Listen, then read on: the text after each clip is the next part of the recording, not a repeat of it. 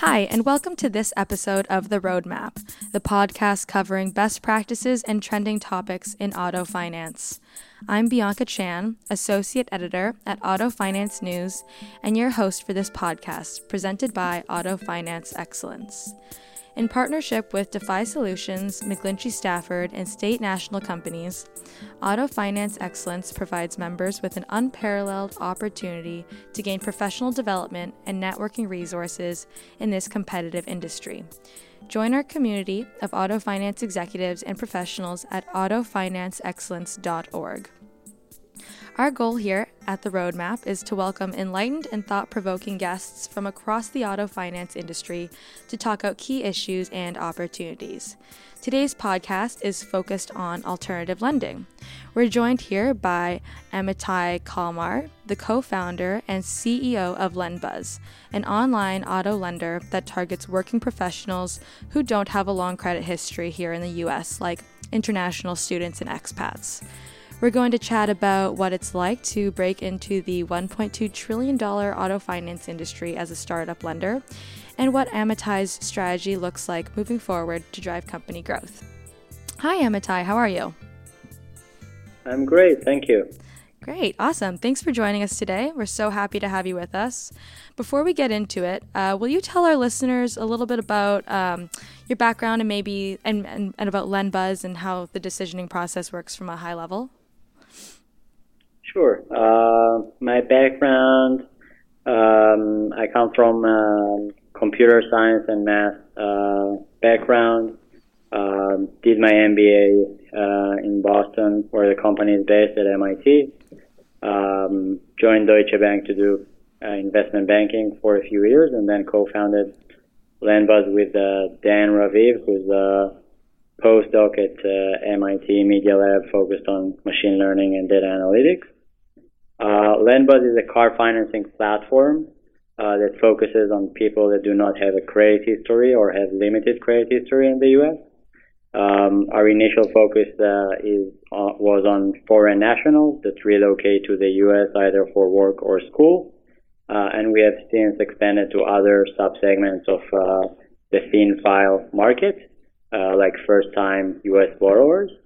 in terms of decisioning process, uh, so since we do not have a FICO score uh, to rely on, uh, we look at a more extensive or comprehensive uh, profile of a borrower, including uh, their educational background in their origin country and their, their U.S., uh, their employment history, origin country and the U.S., um, their earnings potential here in the U.S. based on the industry and their role where they're working, as well as a full analysis of their cash flow uh, looking into uh, their bank accounts, ability to pay, etc.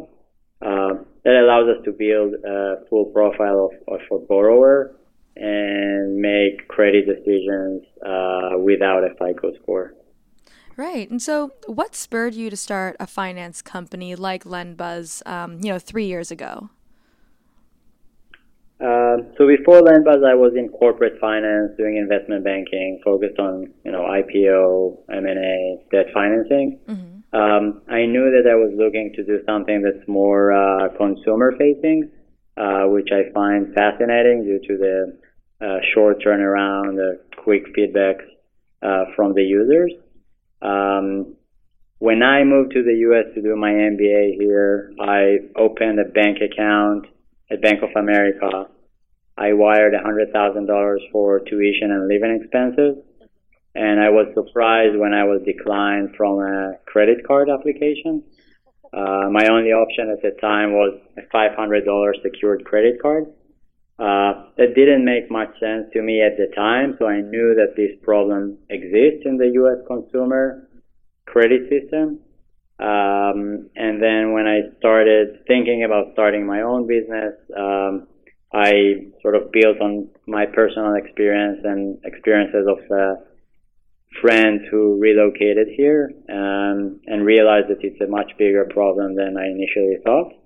Um, and we thought we can build a solution that provides uh, fast um, application process processing and provides fair terms to our uh, clients Uh, so we went on and, and built them, but Right. I'm I actually moved to the US 2 years ago from Canada, so I'm no stranger to the uh, $500 backed credit line.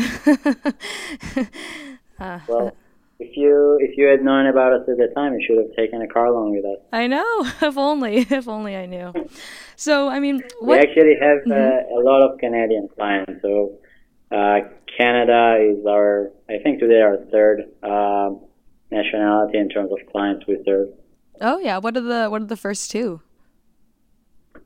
Uh, so I think China and India are the first 2 mm-hmm. um, which uh, you know pretty much. Uh, I think today that if you look at the um, relocation of, of international students, um, people who come here to work, China and India are the leading countries, so it's no mm-hmm. no surprise.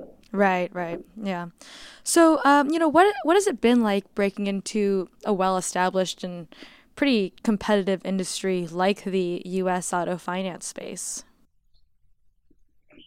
Uh, it's a good question. I think uh, we were relatively naive at the beginning. We did not have an auto uh, financing background, and uh, it took us uh, the first year until we hired people with auto finance background. Mm-hmm. Um, at the same, um, you know,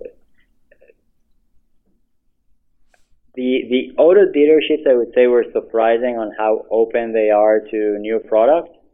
So if you compare uh, other industries where there is a very long enterprise sales uh, process, whether you're selling to banks or insurance companies or other enterprises, um, auto dealers are very open to uh, hearing you out, especially if you provide them uh, financing platform and allowing them to sell more cars. They're very commercial in the way they behave. So um, that was a good surprise. Mm-hmm. We were mm-hmm. able to initially start working with uh, independent dealerships where you you know speak with the owner or the finance manager, and then over time work more and more with franchise dealerships.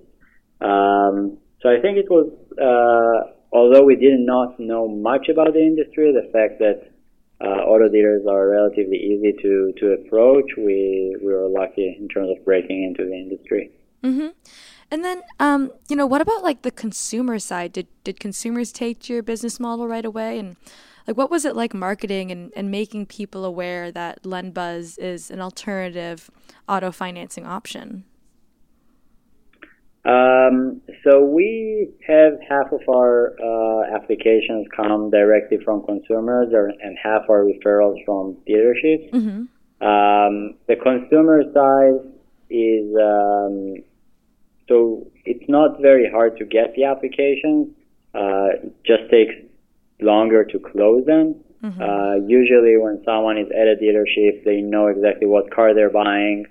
Uh, they're just solving for the financing um, it's a faster process, whereas uh, clients that apply directly, it takes longer. They're uh, at a different place in the uh, in the funnel in terms of deciding on what car they're buying. Um, and you need a bit more hand holding since there is no finance manager or sales guy at the dealership that explains them the process. Mm-hmm. Um, so getting the applications on the consumer side was relatively easy and quick. Uh, but um, converting them and making sure that they close takes longer. Right. Uh, so, can you tell us how your how your loan origination volume has changed in the three years since LendBuzz launched?